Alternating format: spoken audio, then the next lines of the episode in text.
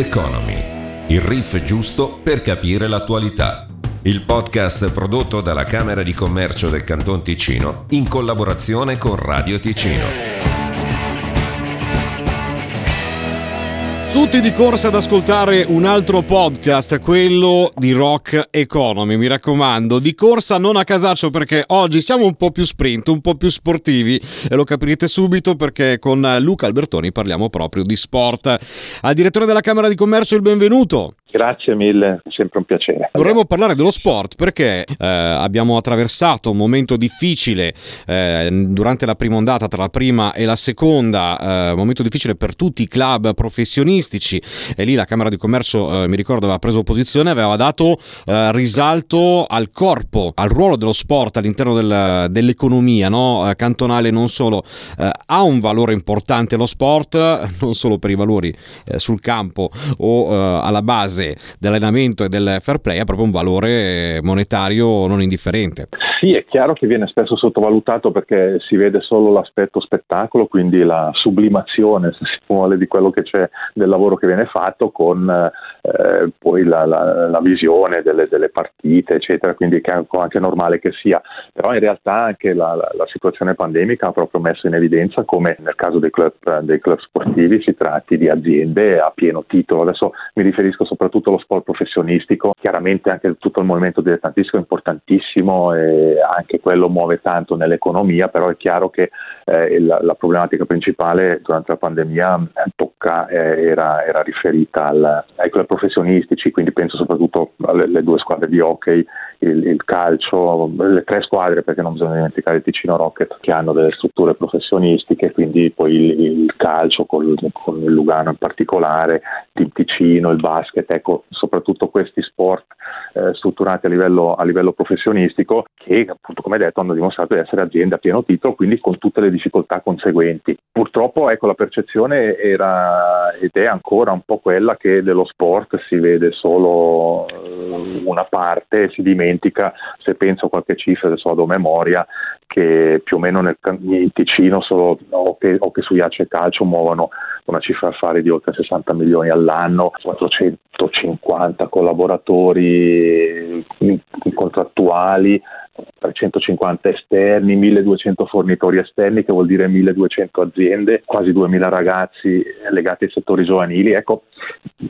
sono queste cose che vanno tenute in considerazione e purtroppo spesso si è un po' distratti perché ci si concentra magari sui salari molto elevati dei top player, eh, quando in realtà poi dietro ci sono un sacco di persone che lavorano con stipendi assolutamente normali come in un'azienda normale. È una bella macchina, e eh? poi io da protagonista di questo, di questo mondo, anche di quello, eh, dato che faccio delle, delle, delle telecronache proprio per l'Ambri, per il uh, Lugano, non ancora per i Ticino Rockets, ma questo è un altro discorso che faremo un'altra volta, grazie a, a MySports di, di UPC Sunrise e io posso portare una testimonianza diretta perché nel periodo in cui è stato bloccato il campionato, eh, mi riferisco a, a, quel famoso momento che è partito dall'ultimo derby eh, che si è giocato tra l'altro alla Corner Arena, quello l'aveva vinto Lambri, da lì in avanti non si è più giocato, non si sono fatti eh, nemmeno i playoff e ci sono anche le televisioni, eh, parlo di quelle che offrono servizi a pagamento come MySports eh, per partite di hockey in esclusiva che eh, sono state toccate pesantemente, poi viene toccata pesantemente l'azienda, in questo caso MySports che ha dei contratti con altre aziende ed è a catena una, un problema. Proprio per questo, prendendo riferimento il giocatore professionista, ha pagato troppo, eh, secondo molti, dietro eh, c'è molto di più, eh, la, la, dimensione è veramente grande. Sì, è il discorso delle filiere fondamentalmente che vale per tutti gli altri settori, ma vale anche per lo sport, se pensiamo a tutto quello che c'è banalmente ai ristoranti, tu hai parlato dei lochi, ai ristoranti delle piste, eccetera, tutto. quindi i fornitori dei ristoranti, è tutta una catena eh, molto lunga e molto importante che ha una valenza economica estremamente, estremamente grande. Poi dici tu giustamente dei, dei, degli stipendi dei, dei, giocatori professionisti, si potrebbe discutere a lungo, però non bisogna focalizzarsi sul fatto che ci sono, adesso non so esattamente quanti siano i, i top player che guadagnano molti soldi, però non bisogna dimenticare tutta la, la, la, la schiera di magazzinieri, di responsabili del materiale, eh, gente che segue le squadre, eccetera, che hanno degli stipendi che sono assolutamente eh, normali, se vogliamo definirli, definirli tali, e sono assolutamente in linea con no, magazziniere di un'altra azienda. Ecco, eh, questi aspetti non vanno dimenticati perché comunque sono dei fattori economici importanti e ripeto sono aziende che vanno comunque tutelate tanto quanto le altre. In Ticino è arrivato per esempio Joe Mansueto che ha i Chicago Fire eh, negli Stati Uniti, è abituato a fare impresa nel, nel mondo dello sport e qui si sta sviluppando una struttura che tende a diventare sempre più internazionale, sempre più professionistica o sbaglio? perché siamo sempre stati un po' la cenerentola anche in Svizzera, no? Ci siamo sempre arrangiati molto bene, arrivando a, a, sul campo poi a competere con, con, tante squadre di alto livello, però a livello strutturale, a livello magari anche di formazione nel mondo dello sport, del management, eccetera, eh, c'è ancora qualcosa da fare per arrivare a quel livello lì. Secondo me c'è molto da fare ancora, eh, possiamo disquisire a lungo sul sistema generale, penso al calcio in particolare, che mostra un po' la corda, effettivamente ci sono parecchie cose che non funzionano più, ma non è questa la sede, la sede per discuterne, però è chiaro che la professionalizzazione che c'è ovunque è bene che sia arrivata anche in Ticino eh, perché noi constatiamo che molti aspetti formativi mancano ancora. Mi spiego, eh, discutendo proprio in questi mesi con i responsabili dei club eh, ci segnalavano proprio la difficoltà di eh, molti professionisti che si ritrovano magari senza una formazione particolare eh, verso la fine della carriera eh, o magari addirittura quelli sfortunati che sono bloccati da infortuni e non hanno, non hanno una formazione particolare, ecco che qui si creano dei problemi poi sociali.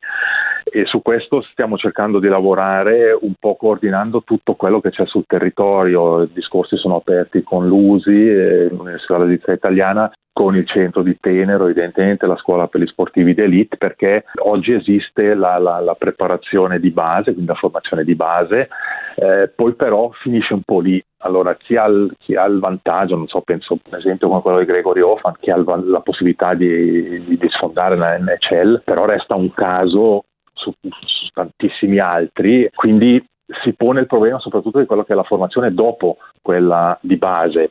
E noi stiamo cercando di lavorare proprio su quella continua per poter dare eh, sia ai ragazzi giovani che entrano nel professionismo sia a quelli che sono magari verso la fine della carriera che devono pensare al dopo delle opportunità, delle occasioni di poter recuperare o ricominciare gli studi o recuperare o specializzarsi in determinate, in determinate cose. Noi, ecco, ad esempio, noi mettiamo sul piatto la possibilità di, di, seguire una scuola manageriale che ti permette di acquisire le conoscenze per gestire una, una piccola azienda, piccola media azienda. Eh, vareremo in primavera la scuola dell'export che darà le competenze per poter lavorare nel contesto internazionale del, dell'export e sono cose che possono essere seguite anche da professionisti che sono impegnati eh, nel, nella loro attività quotidiana. Abbiamo già alcuni sportivi eh, d'elite che seguono i nostri programmi, l'ambizione è quella di estendere un po' eh, la partecipazione di questi, di questi, ragazzi, soprattutto a loro tutela per il dopo, il post eh, carriera sportiva, perché non tutti potranno vivere di rendita, anzi penso che siano molto pochi quelli che possono farlo. Ma infatti sugli stipendi si fa sempre questo ragionamento, vengono pagati molto di più, eh, prendo i professionisti del mondo dell'hockey, che è quello che ha, ha, stipendi molto consistenti solo per alcuni giocatori, i top player, come, come si esatto, diceva, esatto. però ecco, finita la carriera, che può arrivare a dipendenza dalla fortuna che ha un, un atleta 34-35 che riesce ad andare verso i 40, ecco, però poi devi costruirti una vita fuori eh, da questo mondo. E eh, spessissimo in passato tutti finivano nelle assicurazioni, tant'è che tra l'altro adesso anche Flüeler, eh, notissimo portiere, fortissimo, ha deciso di eh, appendere i patti nel chiodo per andare a, a sfruttare una, una, posizione che gli hanno offerto proprio nel mondo delle assicurazioni, altri invece eh, sono esempi virtuosi perché ci sono giocatori che studiano nel, nel frattempo ed escono già con una laurea. Eh, uno de, degli esempi più noti può essere anche il, il DS della, dell'Ambri, Paolo Duca, che è riuscito a portare avanti un discorso veramente importante. Il primo che mi viene in mente, ce ne sono ovviamente anche altri, però so, sono pochi i giocatori che ci riescono. Sì, per me sono ancora troppo pochi, poi io ho grande comprensione, è chiaro che eh, lo sport professionistico di alto livello assorbe assorbe veramente in maniera molto importante, però se penso eh, ecco, ai giocatori di hockey eh, è chiaro che il periodo del playoff è molto carico, è difficile avere altri impegni, proprio per questo noi quando li abbiamo nei nostri corsi eh, organizziamo poi ad hoc delle possibilità di recuperare le lezioni perse quando non riescono a seguire quelle ordinarie. Bisogna essere un po' flessibili, però diciamo nel, nel, nel tempo della stagione regolare ci sono dei margini come mi hanno attestato anche, anche i, le persone che hai citato tu, Paolo Duca, Marco Verde, eh, Nicola Mona, eccetera, con cui abbiamo dei, dei, dei contatti regolari eh, e su questo occorre a mio, avviso, a mio, avviso, lavorare. Noi cerchiamo di integrare anche questi, questi ragazzi nelle classi normali, tra virgolette, laddove ci sono persone che vengono da altri settori in modo che abbiano anche la possibilità di crearsi una rete che può essere utile per loro in futuro. Esempi classici possono essere anche magari banali, il, il giocatore che poi smette e che apre un fitness, eh, il fatto che eh, magari abbia una buona infarinatura di gestione aziendale non è che li faccia male, può sempre essere utile. Eh, quindi ecco, si cerca di lavorare proprio su questi aspetti in modo da eh, permettere a queste persone poi di trovarsi sul mercato del lavoro con delle competenze che permettono anche magari di non essere proprio legati solo esclusivamente al mondo da cui provengono, ma che possono, eh, ma in modo da poter fare anche altre cose perché determinati sbocchi, ecco hai citato tu quello assicurativo, oggi sono un po' meno automatici in quanto non fossero un tempo. Vorrei aprire invece un capitolo per uh, parlare di chi arriva prima uh, di, dei professionisti, perché abbiamo un movimento importante che sia il basket, che sia il calcio, che sia l'hockey, che sia la ginnastica, la pallanuoto, mettiamoci dentro tutti gli sport, ci sono dei ragazzi che sognano di diventare professionisti e i genitori dicono pensa prima allo studio, però vanno eh, fatte convivere queste due cose, lo studio e lo sport, perché fa parte della vita di tutti, fa anche bene, eh, ci possiamo mettere dentro anche le arti marziali perché spesso vengono dimenticate, questo è un cruccio mio, e, però già da lì eh, chiedo direttore, avendo un, un esempio virtuoso, sul modello che si sta cercando di, di mettere in piedi, come eh, dicevi, no? eh, dei corsi, la possibilità di sbocchi, di studio, potrebbe aiutare, favorire anche lo sport stesso e anche qualche paura in meno nei genitori? Sì, io penso che il discorso debba essere sistemico, mi spiego, c'è la formazione di base che viene fatta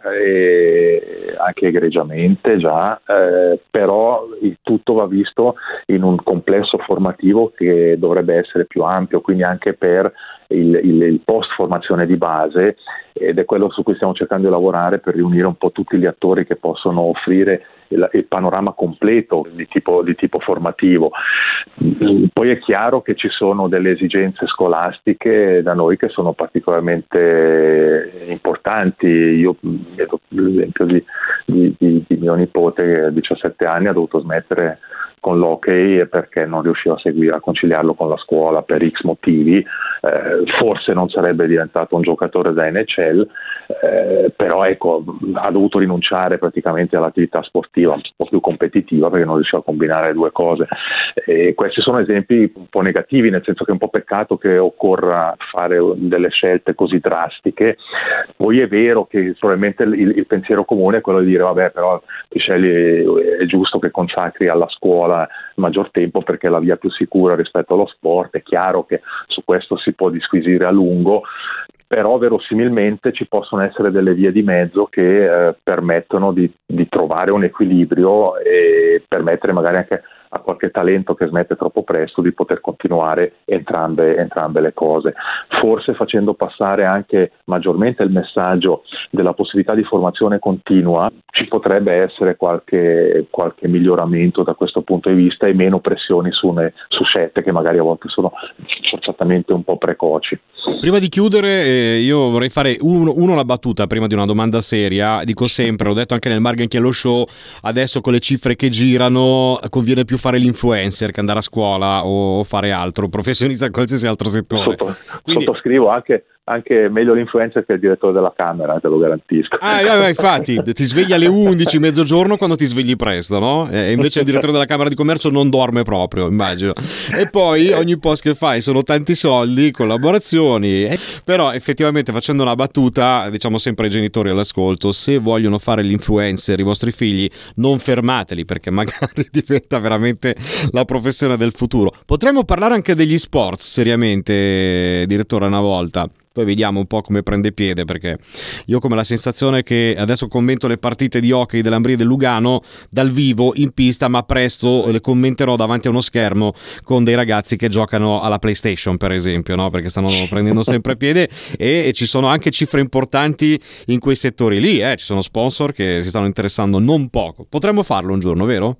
Assolutamente sì, sì, sì. è una componente economica importante anche questa, che in futuro rischia di diventare ancora più importante, sì. E come Purtroppo mia... per fortuna, dipende dai punti di vista. Vero, vero. La mia domanda è, eh, parlavi prima di contatti con, uh, con, i club, ci sono passi concreti uh, a breve? Diciamo, le cose sono due, quindi allora, il contatto regolare con i club per la frequentazione della nostra offerta formativa da parte dei, dei giocatori c'è, ce ne sono alcuni che hanno già seguito seguito i corsi formativi negli anni passati, quindi eh,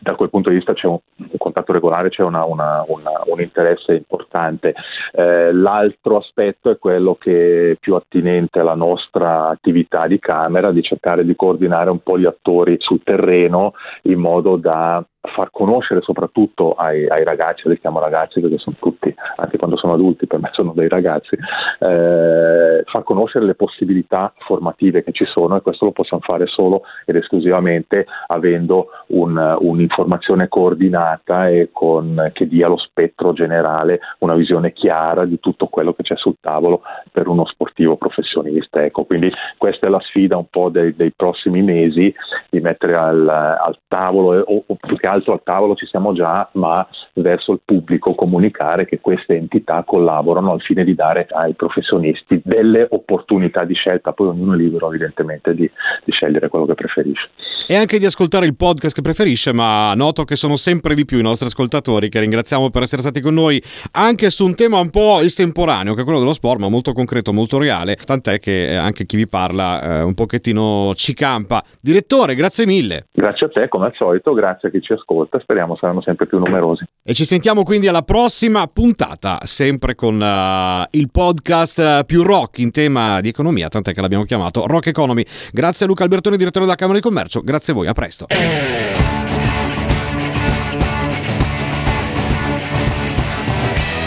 Rock Economy, il riff giusto per capire l'attualità il podcast prodotto dalla Camera di Commercio del Canton Ticino in collaborazione con Radio Ticino.